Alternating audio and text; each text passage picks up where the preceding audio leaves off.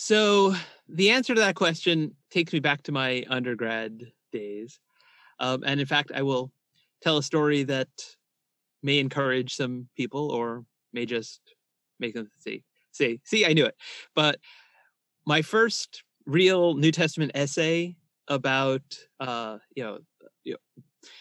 first real New Testament essay as an undergrad, moving into sort of university level studies, was on the Gospel of John, and didn't get a very good grade on it. And I remember the professor saying, you dog paddled in a current that needed a strong swimmer. It was about the Johannine community. The question was about the Johannine community. And I came in from a fairly conservative evangelical sort of background and was assuming that, if scholars are coming with this stuff, then I should probably be poo-pooing it. And person was unimpressed. But it forced me to crank up, the notch and, get my act together. And so that was a major, point. It wasn't just because I'm one of those people who says, okay, challenge accepted, right?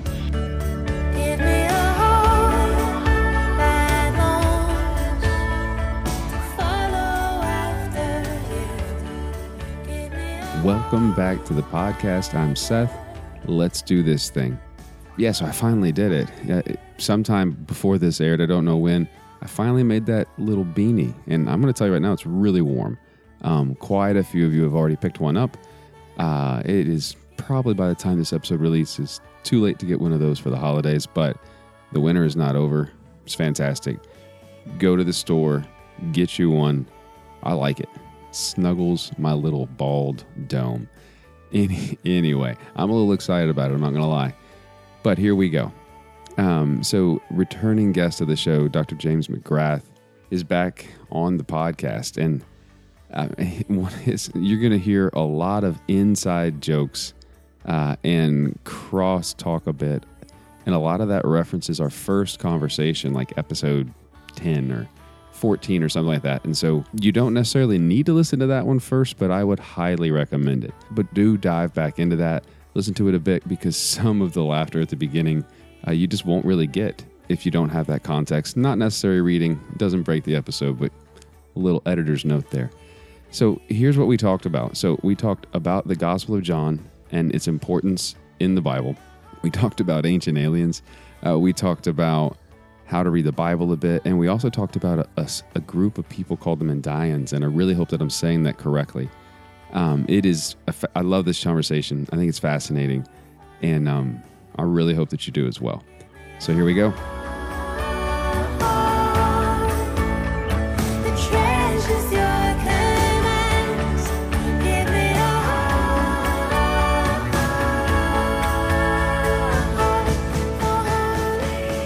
Dr. James McGrath. And I say that on purpose because back in the day when I was an idiot, and I still am, I remember posting your episode, but the name on the picture that I posted of the episode of you on Facebook actually said Dr. James Butler, because I misunderstood Butler. I don't know if you remember this or not, but I actually got, I was like, and you're not the only person I did that to. I kept screwing up because I was copying and pasting on my iPhone. So I no longer make those images on my iPhone. So thank you for your forgiveness that I didn't ask for. And welcome back to the show. You are hereby forgiven, not that you needed to be. And I think it's so great that we can do things that obviously allow us to mess stuff up on our iPhones, but the sheer power of those things was a dream, that we had, especially if we were sci-fi geeks, just a couple of decades ago. And so we're recording podcasts, disseminating things around the globe, editing images, making memes on these tiny devices that are cooler than anything that was on Star Trek back when I first started watching it. So making memes is my favorite thing to do. I really enjoy it. Although I've stopped making memes because I've realized I can't take that back off of the internet, and I don't want my kids to be judged upon my poor judgment one of these days when they decide to run for office or something like that, or shoot, maybe me. You don't have to put your name on all your memes. So yeah, but if I go through the effort of making it, I just want credit. Credit. Although I'm certain that whatever words I put on there, they're not mine. That's not why you came on, though. So what has been new? You were one of the first handful of, I forget what episode you were, I think 11, 12, 10, somewhere in there, one of the first few on the show. One of my favorites as well, as I listened back through it and I transcribed it a few weeks ago. I really enjoyed that conversation. But what have you been up to since the last time that you were here? Oh, I'm trying to think when that was and exactly what it is that I've been doing. That was February of 2018. Okay, so we've basically got about a year and a half worth of stuff happening. Yeah. And so have a number of things that I've been writing, a number of ongoing book projects. I can't remember which of them I even had on my radar at that stage. I remember we talked mostly about theology and science fiction. Mm-hmm. And of course, that's something I've continued to write about. Have some things forthcoming on Star Wars and Star Trek as they intersect with theology. And we'll be doing some things related to the Bible and science fiction, Black Mirror and theology, and things like that. I don't just do sci-fi, though, when it comes to pop culture. Have a book contract for a book I'll be writing together with a colleague on theology and progressive rock. And so that's going to be some fun. Yeah. What is progressive rock? Because I feel like that's a big name for a big thing. Yeah. So it's not to do with progressive politics or progressive theology or anything like that. It's musically progressive and was a big genre, particularly in the 70s, and has continued down to the present day. But if you think of bands like Genesis, Emerson Lake and Palmer, Kansas, where there was some pushing of the boundaries of what rock music could be, engaging with and drawing on classical, jazz, other things, transgressing boundaries between genres, things like that. And it's a genre that I've long loved, and have a colleague who is interested in, loves the genre just as much, and also is interested in the theological aspects and is coming from the music side, whereas I'm coming from the religion and theology side. And so we thought we'd do something together on that. Huh. When is that out? Or when is it being written? We'd have to write it first, so yeah. I thought that's how book contracts worked. They give you money and then you have to write. Well, this one was one where I already had some other things in the pipeline, and so was like, okay, we will put together a proposal so that we start working on it. We will submit it to a publisher to see if there's interest so that we have encouragement to write it, and then we will give ourselves enough time as we tie down the details to be able to work on that. And then I am actually doing things on biblical studies, which is my old haunting ground, and have not left it behind, even though I've not, I started dabbling in other things and they've turned into not just side interests, but full-fledged research and teaching areas in their own right. But have projects related to John the Baptist and Jesus and women that I'm working on. And one thing that is very, very near to release is the Mandaean Book of John, which How do you spell that? What is that? So the Mandaeans are essentially the last surviving Gnostic group from ancient times who made it down to the present day. And they have sacred texts in a dialect of Aramaic. They admire John the Baptist, not so big fans of Jesus. They have sacred texts that mention John the Baptist and Jesus and other figures. Baptism in living water, that is flowing water, right, in the Aramaic idiom, is their central ritual. And they're just a fascinating group that used to get a lot of attention from New Testament scholars when they thought that maybe these folks are the background to the Gospel of John and things like that. When it became clear that you can't just plug them in that way, then there was a downturn of interest. And some of their sacred texts had not been translated into English in their entirety, at least not in a translation that was direct from the available manuscripts in the original languages. And so we had a project to try and rectify that. That sounds fascinating. And I say that because I literally hours ago wrapped a conversation on Jesus and the Dead Sea Scrolls and how the Essenes and Qumran. Yeah. And it dealt a lot with the Gospel of John and John the Baptist. Yeah. And so those thoughts are still in my head. Matter of fact, I may just start asking you questions about that. But that sounds good. Yeah. Because I do want to pick your theological brain, because your voice specifically on social media, your blog, what I see you writing about, like the way that you talk about theology and empire and indigenous people and women and just really there doesn't seem to be a topic that you won't talk about, which I like because I'm the same way. And a lot of ancient archaeological contextual topics as it bubbles back into the Bible. Yeah. Haritz, I think, is the name of one of the websites that you post often. And I'm like, and you get paywalled if you don't turn on incognito mode. Well, if you just turn off the cookies, they don't have a clue how many times you've been there. And hopefully they're not listening and I won't get paywalled a different way. But I wanted to clarify. So when you recently linked back to the transcript of our first conversation, and I wanted to give some context because I feel like you did so there. I had, I guess, cut something out. And to be honest, I don't remember, of like Hoovian Marcionites. And so for those that haven't listened to the first episode, I'll link to it somewhere in the show notes, probably in the middle or the bottom. They're not long show notes, so there's only so many links. Just click on one of those and go back and listen to that. It is a great conversation. But we had chatted back and forth. You're like, we need to give some context to what this means, what I'm trying to say, because we had talked a bit before I hit record, as podcasts are wont to do, which is why now I hit record from the moment that you're here. But if I need to, I can back it back in. So can you give context to kind of what was going on there, what you meant by it, why it matters? Yeah, and actually, I'm still getting laughs in the... It takes a particular context to get any laughs or to have people not just look at you puzzled, but in the right context, you get chuckles from this, maybe outright laughter. So I was just guest speaking in a class at a seminary recently talking about science fiction and theology. And that's the sort of context in which people might get the joke there, because you need to know Doctor Who and you need to know theology and the history of theology and debates about the canon and Christian scripture.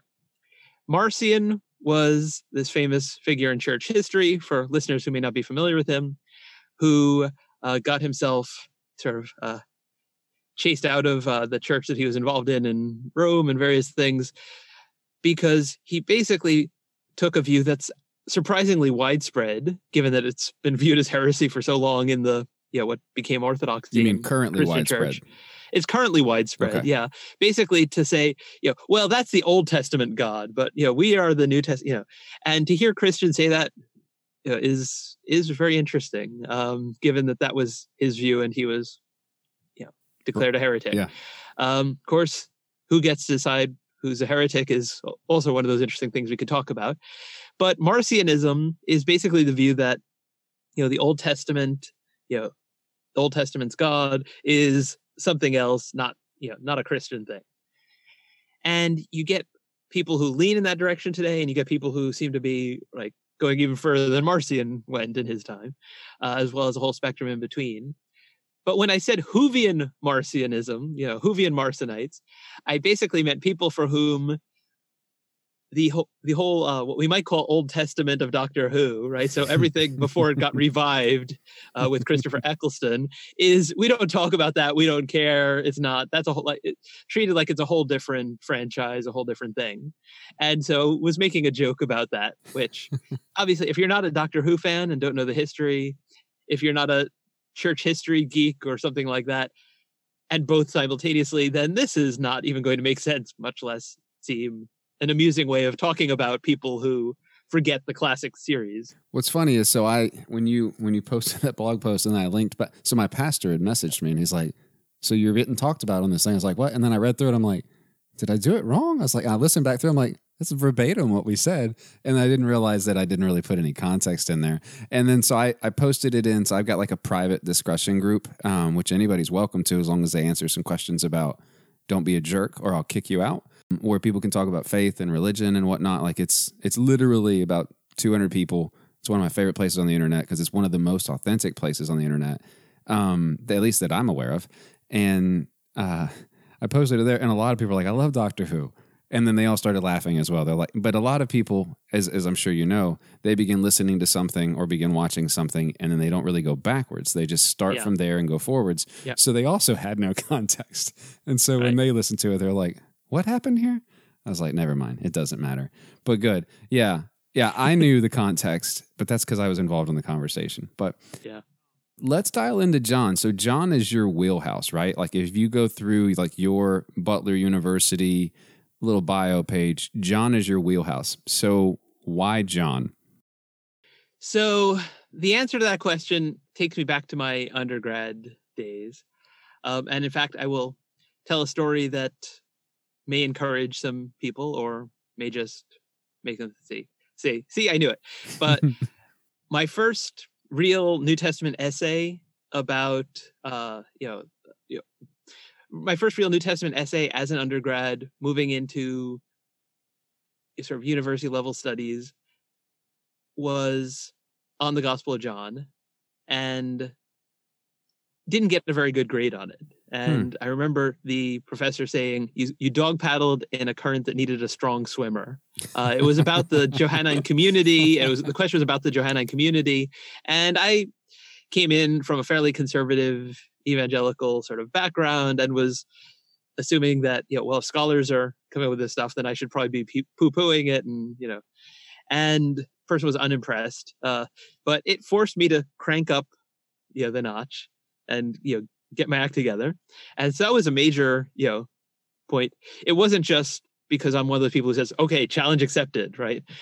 But one of the things that I was coming into studies with, starting out in Bible college and then transitioning into a university degree, was the idea that these four Gospels, if they're all in the New Testament, they should all basically say the same thing, right? Mm-hmm. And once you start studying John, no, John really is different, right? The language is different, the terminology, the events that are included, what's not there. There's lots of stuff. The structure, the kinds of, there's a lot that makes John stand out. And so explaining that became important to me as an effort to both pursue something I thought was interesting academically, but also to make sense of this because it wasn't what I'd been led to believe in a sort of church context. And as I looked into it more, as my studies progressed as an undergrad, I found myself encountering two main views, both of which I found unsatisfying. One was the sort of syncretism type approach, which says that as Christianity becomes less and less Jewish, Jesus becomes more and more God. So his divinity increases as you get more and more polytheists coming in who don't have monotheistic sensibilities. And that didn't seem persuasive to me for a number of reasons. One is that when people convert to something, oftentimes they're more adamant than anyone else is. Yeah. That's one of the things. True believers. So sociologically, that doesn't seem to fit. But also, works like the Gospel of John are profoundly Jewish works, right? I mean, this is Jewish Christianity, or maybe just a version of Jewish messianism at this stage, depending on how you think it relates to the development of Christianity as a phenomenon that's becoming distinct from Judaism. But its roots in the synagogue among Jewish people who believe Jesus was the Messiah seem clear in terms of what it focuses on, what it says, language that it uses, things like that. And so I was unpersuaded by that approach, that Morris Casey and others have taken. But a lot of conservatives were simply saying, you just plant the other Gospels, you water them for about half a century, and out will sprout the Christology that you find in the Gospel of John just by this sort of organic process. And that didn't seem to work either, because, I mean, Luke Acts might be as late, slightly earlier, slightly later, but it's not, it's roughly the same time period, most would date it, to the Gospel of John. And yet it has, a very human Jesus, doesn't have this incarnational presentation, doesn't have, the Son of Man who came down from heaven and, things like that. And so something has to explain the difference between these two, right? Why does John take things in that direction? And so that's what ended up becoming my doctoral dissertation, was coming up with a model for how John could be so different and distinct and yet continuous, because John is clearly elaborating things that are there earlier and is drawing new implications from them and is taking them in this new direction. And so there's continuity as well as creativity, and finding a way to make sense of the process that led to that distinctive portrait of Jesus was something that I just cared deeply about. I wanted to make sense of this. What is that way then? So if it's not syncretism and if it's not a compost mulch and a massive tomato plant of Jesus, for lack of a better metaphor, what do you argue that it is? Yeah, well, I mean, I suppose it depends on the mulch and what's being added, and maybe there's a good metaphor there that I could work with, but I think it really is a process of what sociologists of knowledge call legitimation. And I actually use the word apologetic in my book title, my thesis title, because between apologetics and legitimation, there's very little difference. And most listeners, viewers of this podcast are probably more familiar with apologetics, yep, where you're trying to defend your view. It's not apologetics in the sense of I'm really, really sorry that I hold these views, but comes from the Greek root of the word, which has to do with defending your mm-hmm. views rather than apologizing for them. Mm-hmm. But in the process of making a defense of one's views, one also develops them. Right? One finds new proof texts, one makes new connections between ideas. And in the process of defense, there's also development.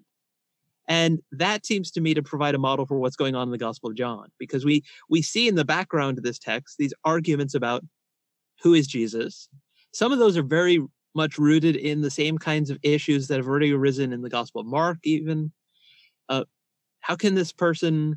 forgive sins, healing, working on the Sabbath. Who is this guy? Who does he think he is? Isn't this blasphemy?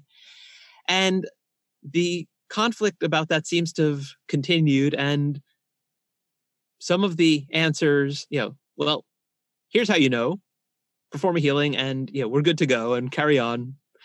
That is no longer satisfactory, right? There's been some back and forth. And so John needs to find more persuasive answers, both to try to persuade others to believe, but even to reinforce the beliefs that he and the group that he's writing for already hold. And so in that process, I think, we see these developments happening. And so you already have Matthew, for instance, using the language of, the pre-existent Son of Man, language that we find in First Enoch, in the Parables of Enoch and places like that. But in Matthew, we don't have, Jesus... as the Son of Man who comes down from heaven, that kind of language. And so is this preexistence in the mind of God? Is it, how literal is this? What kind of preexistence? None of that is fleshed out. Yeah. If you don't mind the Johannine pun there.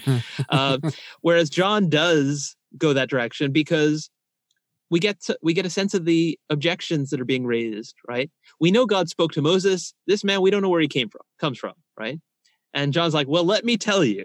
And he draws on that and takes some of that language more literally and says, well, how could that be? What would that mean? And therefore, Jesus becomes one who can reveal things that no one else, not even Moses, could. Yeah. And so I think it's that back and forth that's driving this development that explains how you still have, it's still the Son of Man. It's still linked to the things we find in the other Gospels and Paul, but John is doing these distinctive things with it. You said something earlier that when you went into undergrad, or maybe went grad, one of the grads, that you came from a conservative background. Do you feel like that's an inherent...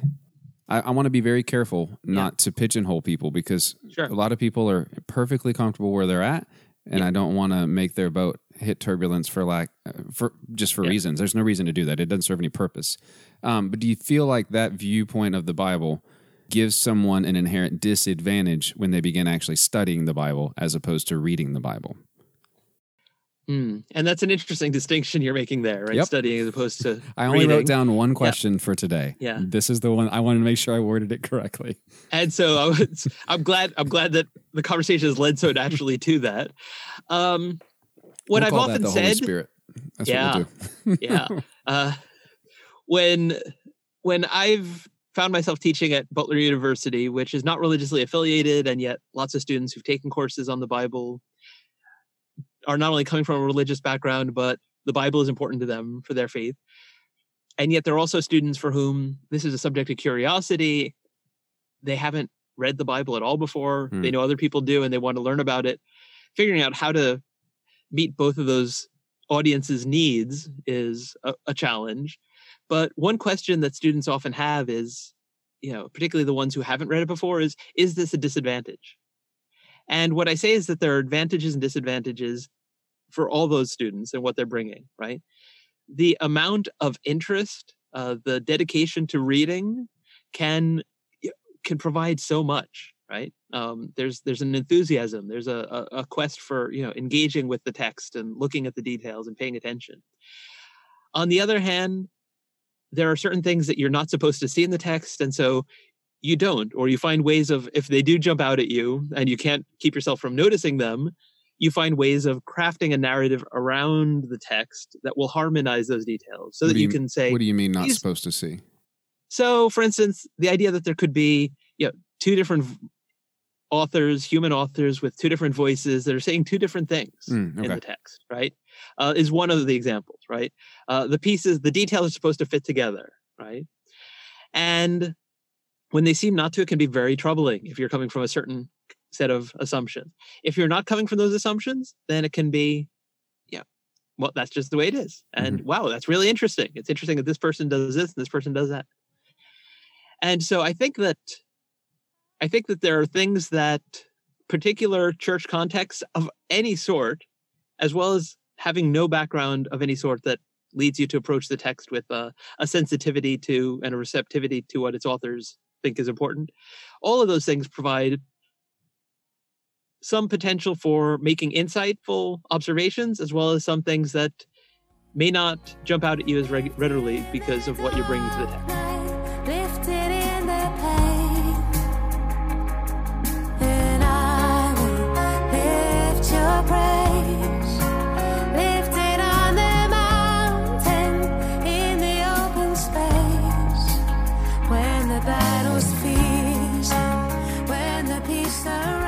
You referenced earlier First Enoch, and I just finished again reading this book on the Dead Sea Scrolls, which talked a lot about the Essenes, and they reference Enoch a lot, they reference Ezekiel a lot, and certain passages in Isaiah a lot as their reason for being out there, and there's a lot there, and for those that want to listen to that episode, I don't know which one it was, you'll know if you've listened, but there's a lot there. And so the gentleman that wrote that book effectively says that John the Baptist was probably educated by those in Qumran, which is why there's so much baptism and this, that, and the other stuff. And he draws a lot of correlations.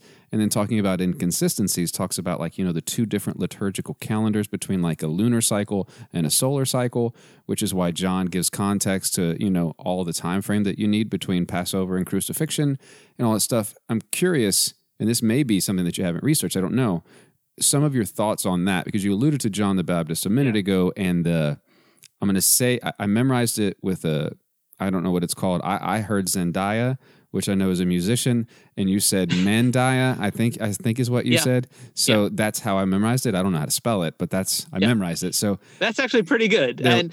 I don't know what that thing's called, where you correlate two things that sound similar. Homonym, is that what it's called? Homophone? Something like that. Doesn't matter. Yeah. So I'd be curious whether the other interview, and I'm looking forward to listening to it, but whether there was any exploration of possible connections with Ezekiel, since you mentioned Ezekiel there.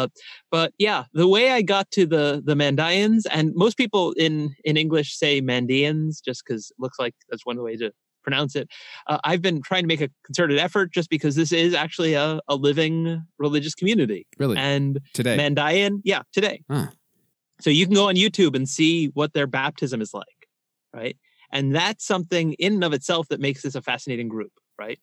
We read about baptism and sealing and other kinds of rituals at Nag Hammadi, for instance. We read about some of the rituals at Qumran, right? In the Dead Sea Scrolls, and we say, we wish we could see what they do, right? Now, sometimes there's a difference between, what was true in ancient times and the way people practice things now. You can't just look at a modern day practice and assume that it's always been like that, obviously. But having a living tradition that's connected with sacred texts gives you something to work with that we really feel painfully the lack of if we don't have it. And so the fact that you can read these texts from this Gnostic tradition and see what they do as a living tradition, not just by traveling to Iraq or Iran and looking at them as you used to have to, but going on YouTube and looking at a video, right? There's plenty of them on there. It provides fascinating insight. And it raises, I think, some interesting questions about John the Baptist's practice, because most of our approach to him is shaped by what Christians did with baptism and what Christians did with John the Baptist as well.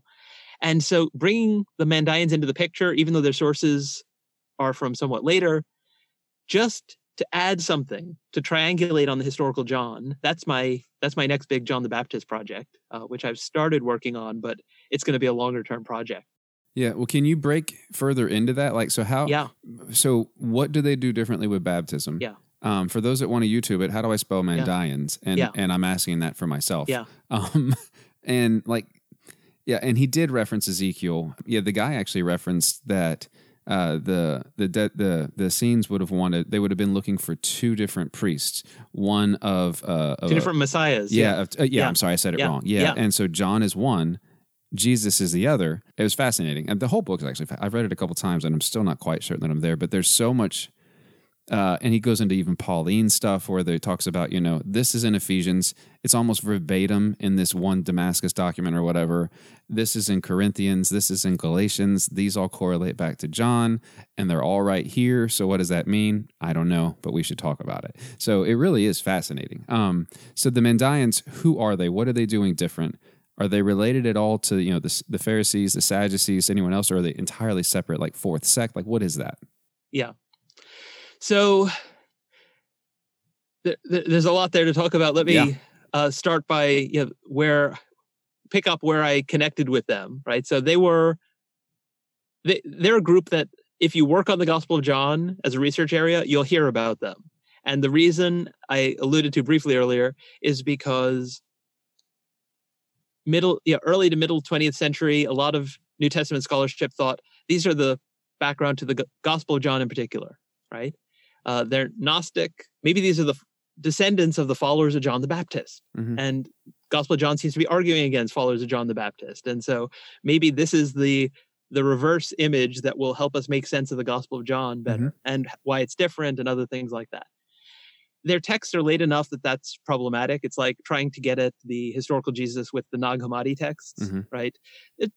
At least a few centuries later, and our oldest manuscripts are, much, much later than that. And some of these texts have been at least edited and redacted and interpolated post-Islam and things like that. On the other hand, we have texts that are comparably late.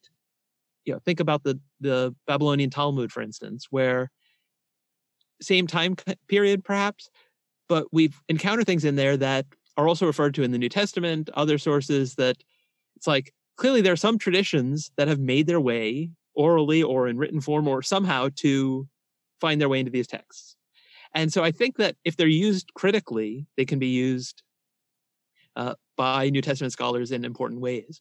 But what happened was there was a pendulum swing away from paying any attention to them at all, because some people, most notably C.H. Dodd, wrote a book about the Gospel of John and the background to it, in which he said, well, maybe they just adopted John the Baptist to fly under the radar of the Islamic authorities, to say they were people of the book, things like that. And that just doesn't fit the evidence. And so I think we need to let the pendulum come back to a middle ground.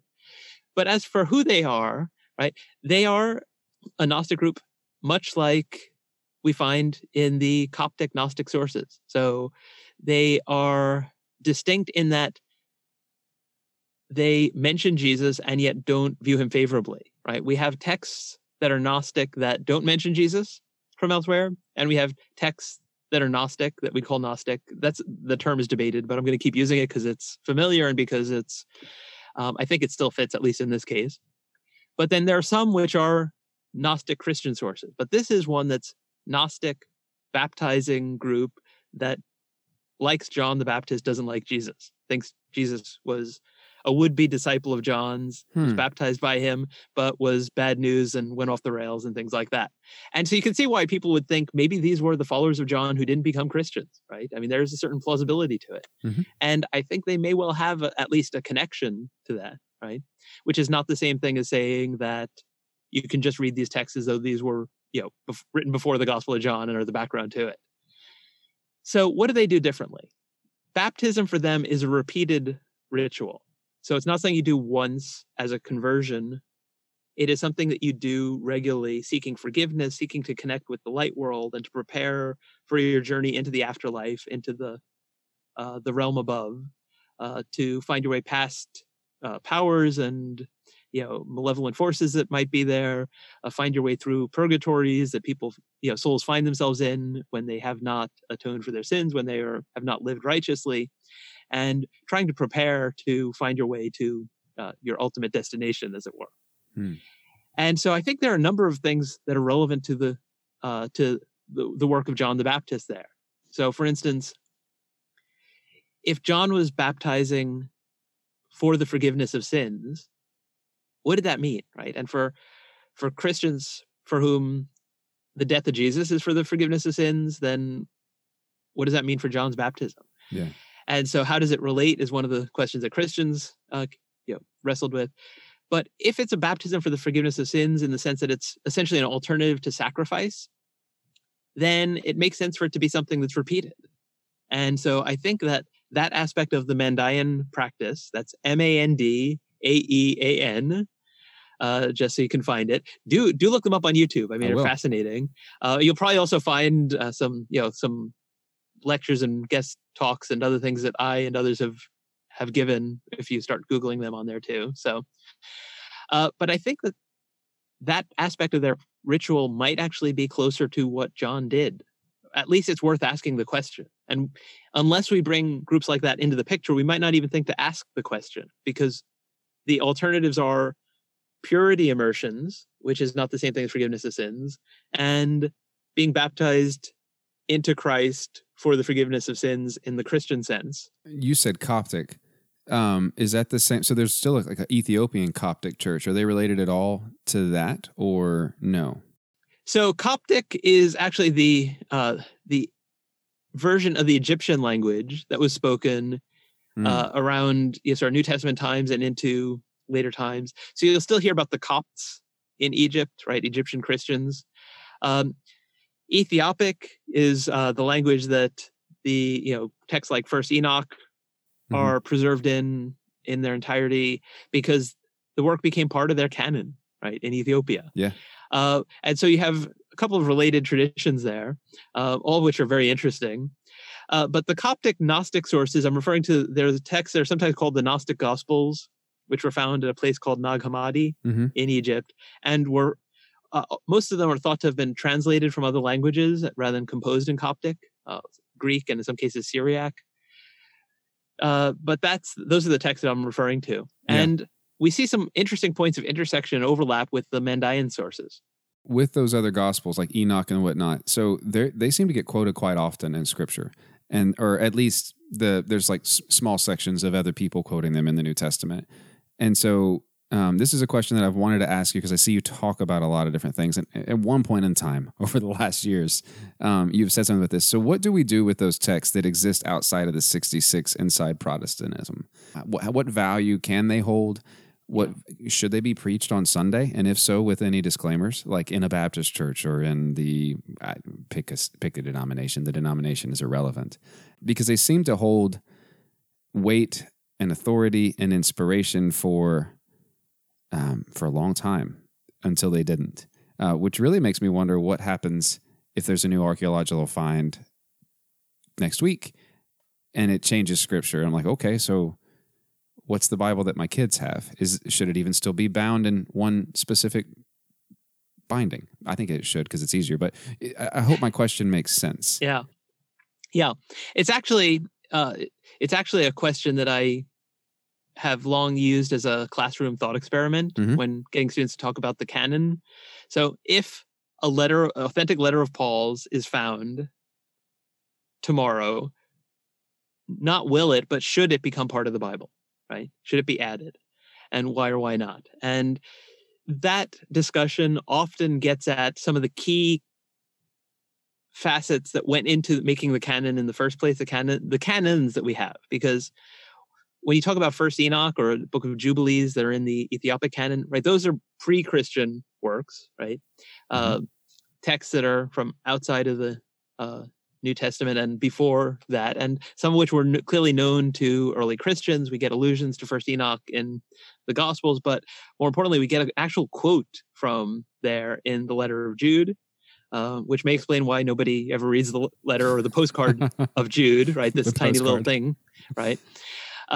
But clearly it was a text that the New Testament authors were reading. Some of them were reading, but it's not included in most Bibles today, but is included in some. And so for that very reason, like, why do some Christians have texts that others don't, are important to ask. Neither of those is gospel, right? So the things that were found at Nag Hammadi I think we can safely say are later than the New Testament and influenced by it. There are works from outside the New Testament that might be so early that they could be independent, or at least incorporate independent traditions. The Gospel of Thomas is often mentioned as one where that's considered a possibility. The Gospel of Peter, I think, is another interesting one, just because of the ending. We're missing the ending, as we are in the case of Mark, I would guess. That's my view, in case you're wondering.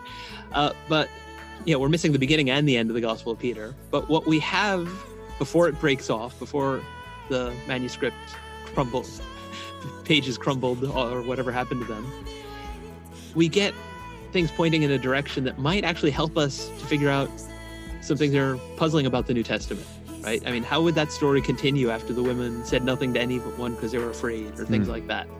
And so I think that there are important things that one can learn by reading those texts.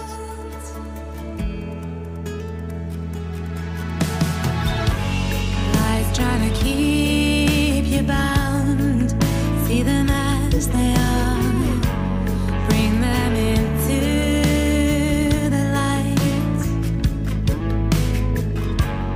Even a glimpse of truth can break on. Hold on one second. I have a 4-year-old. Yes, ma'am. Hey, if you're going to be here, come say hello at least. Come here. Hi. I don't know if you can see her or not. Come here. If you're going to I see the top of the head. If you're going to interrupt, you have to say hey. Here you go. Now you can hear him. Now hey, have you ever been on a podcast before? No? This is your first time? I hope that your dad includes this, because this is probably the best part of this podcast episode. Oh, that's awful. That's hateful. All right. You can't stand on the couch. It's not possible. You're going to get hurt. Sorry. Well, no, there were her bits are the best bits. Then there's your bits, and then there's my bits, right? Absolutely. Well, she's probably, as a child, she's probably the most Christ-like of all of us. So why not? She's walking up the stairs. Yeah, I was on Daddy's show. She's bragging to the other kids. As she should. You don't invite just anyone on here, right? No, she invited herself. Take it as an honor, right? Yeah, absolutely. Yeah. I may try that and see if it works on some future occasion. Just like suddenly, like try to pop in and see what happens. Yeah, do it. But yeah, I think so. If a text is discovered, right? Let's say a letter of Paul's. You know, when I get students to talk about that, here are the things that usually come up. One is, what is it, right? So if Paul went off the rails and he lost his faith, like in his final years, and that's what that letter's about, probably shouldn't become part of Christian scripture, even if it's an authentic letter of Paul's. If it's, dear Timothy, when you come to see me, please bring a gallon of milk, 2 dozen eggs, and a bag of flour. Yeah, I'm making pancakes when you get here. Yeah, that probably should not be part of scripture. Although it will be less controversial probably than the previous one. Yeah, right? Yeah. If it's if it's something that helps us make sense of what's already there, most people are not going to add it simply because it wasn't part of the Bible historically, and for them that's going to be what matters, right? And so I think the very act of discussing this, what people hopefully realize is that sorry for those for whom, sola scriptura is the slogan, but the church defined what's in the Bible, right? Through consensus building, it wasn't just the Da Vinci Code scenario where Constantine comes in and says, you got too many gospels, pick your 4 favorites, make sure they make Jesus look really good or something like that, right? It's not that, but it's the church debating, arguing, disagreeing about the fringes while converging on some things that the people who are having the conversation actually have all been reading, or most of them have been reading for a really long time. Yeah. And most of that process happens naturally. And then they debate some things at the edges, but they have to fashion out an agreement. And in some instances, it took a really long time for some to get on board with some of the texts that were at the margins of the canon, such as, the Book of Revelation in Eastern churches, is one example.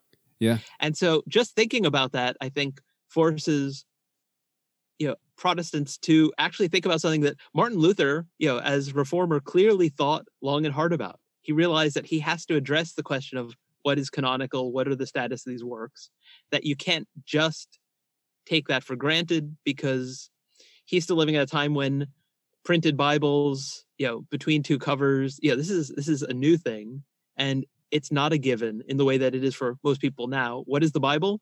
What's available in your Christian bookstore or what's on your app? Let me shut the door. They're still being really loud. I'll be right back. Let me shut the door. And so I'm going to keep talking. I wonder whether Seth will even notice this. What did you say? I said, I'm going to keep talking. I wonder whether Seth will even notice this. So and I wasn't sure how much time I had, so I would have probably ad-libbed something. So there's a friend of mine that runs a separate podcast, and he had to step away. I think UPS started banging on the door or something. Okay. And whoever the guest was, he's like, so here's what's actually happening right now. Let me tell you a little bit about Eric and his life. And his, like, he just kept going. Yeah. And he cut it out, but then he put it on Facebook. He's like, so here's the mischievery that happens when you, when you step away from the microphone. Thanks for your flexibility there. Not at all. Yeah, no, so it was in reading that book on the Dead Sea Scrolls, the guy had said, he's like, there's like 5 or 6 or whatever. There's like more copies of the Book of Enoch in full than a lot of other texts that we have that were found there. He's like, so obviously it was important, or you wouldn't have that many copies, A.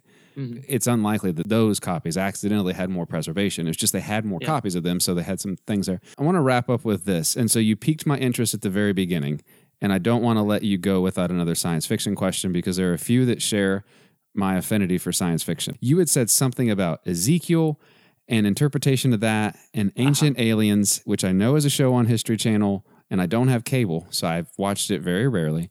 What were you talking about? And for context of those, if you're not a patron supporter, you won't really hear that because it was before we started. But the rest of you, 50 or so people, you'll hear that. What were you talking about? Like, that doesn't even make sense to me. Right. So one of the things you talk about if you do things not just about the Bible and about science fiction, but as I've come to about the Bible and science fiction, is you discover that this whole ancient aliens thing actually gets started to a large extent by somebody who is interpreting the Bible in a very distinctive sort of way. Hmm. That individual is Eric von Däniken, and he wrote a famous book, Chariots of the Gods, as well as a number of sequels.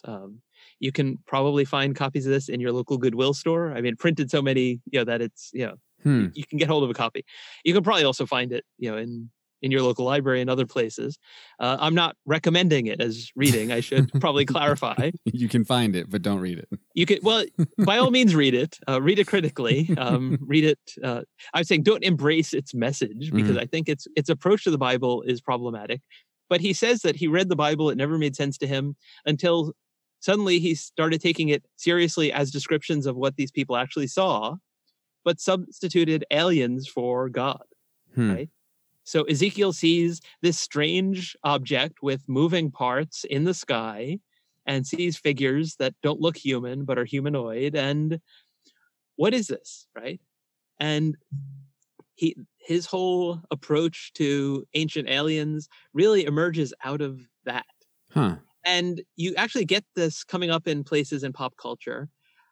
Maybe not with his name mentioned, but if you've ever seen, and I fully understand why you might not have, but if you've ever seen the movie Knowing with Nicolas Cage, it features aliens, it features sort of end of the world scenario, but there is a prominent display of some artwork that is an attempt to depict what Ezekiel saw in Ezekiel chapter 1. Hmm. And I mean, I should add, from the perspective of biblical scholars and ancient Judaism, this is a mystical text. Right? This is an important text in Jewish mysticism. They warned against reading it on your own, and I think Eric von Däniken shows that caution was needed, absolutely. But what Ezekiel is seeing is essentially, as one of my students put it once, God on wheels, right? This is the heavenly equivalent of the Ark of the Covenant, right? The divine throne. But it's a chariot, right? But it's a heavenly chariot that can move in any direction, right? It's wheels within wheels. It can move in any direction. It can be anywhere. It can be with Ezekiel and the exiles in Babylonia. It's not limited to the temple in Jerusalem. And it's a response to the question of what happens to our one God in relation to exile, apparent defeat by other powers who represent other gods, these kinds of things. It's a powerful and meaningful text when you get that symbolism, Ark of the Covenant symbolism, other things. Of course, then you see Indiana Jones and you're like, well, that could be aliens too, right? So, you know, it's whatever. It's all aliens. But if you read that text and you don't have that context, then sure. I mean, unidentified flying object seems like a, you know, not a bad description. I mean, it is a strange thing, and Ezekiel is puzzling over it. But I think the imagery is clearer if you have more biblical background.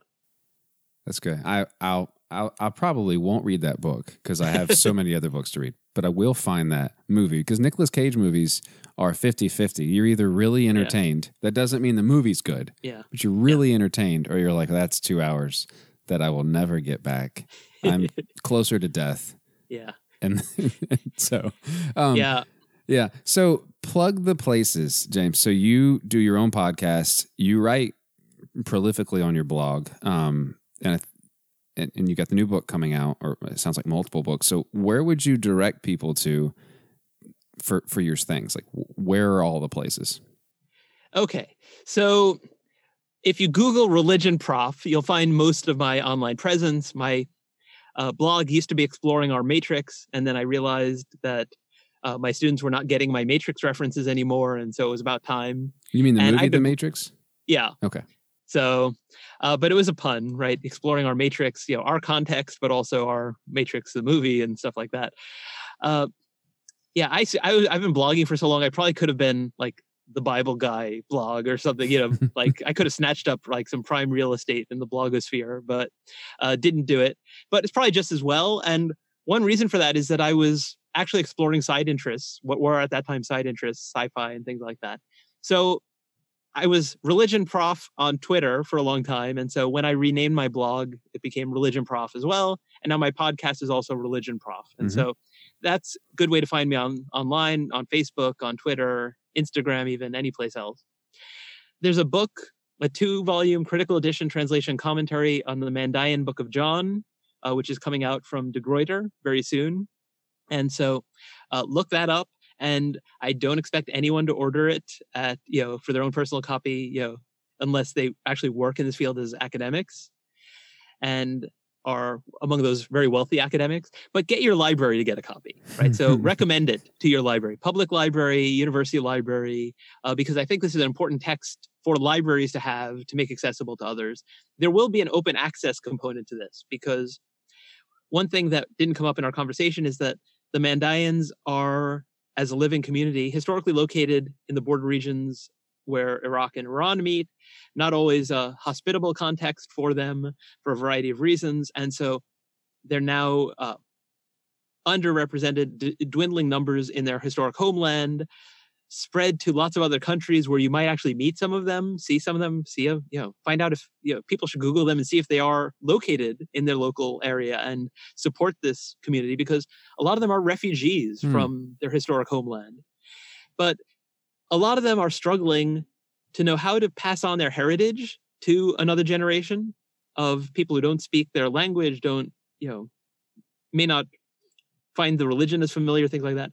And so we've been concerned both to engage in his cultural preservation in service of those communities that kindly allowed us to work with their texts, but also to reach people who might say, the Mandaeans, didn't they do that in the 20th century? Isn't that, you know, is that worth another look? And so we're going to have an open access component that hopefully will get people lured in. So look for that coming very soon. Yeah. And then connect with me on social media if there's anything that I've mentioned that you want to talk more about. Absolutely. Yeah. I still will do that. I look about 3 times a week. I'm like, what did James post today? Because it's all over the place. It's archaeological, or it's this. I mean, today's on, you know, Columbus Day, which I'm not going to talk about because this won't air on Columbus Day. And Columbus Day continually just makes me more and more angry as I get older and I learn more and more context. I'm like, golly, really missed the boat. But anyway, that's beside the point. Thank you again so much for coming on. I appreciate you so much. Thanks so much for having me on. And if you actually do give up some time from your life, you know, your short lifespan to watch that Nicolas Cage movie, next time we talk, let me know what you think of it. If it's on Netflix, I'll watch it today. I mean, I'm off work, so why not? Good luck. Yeah.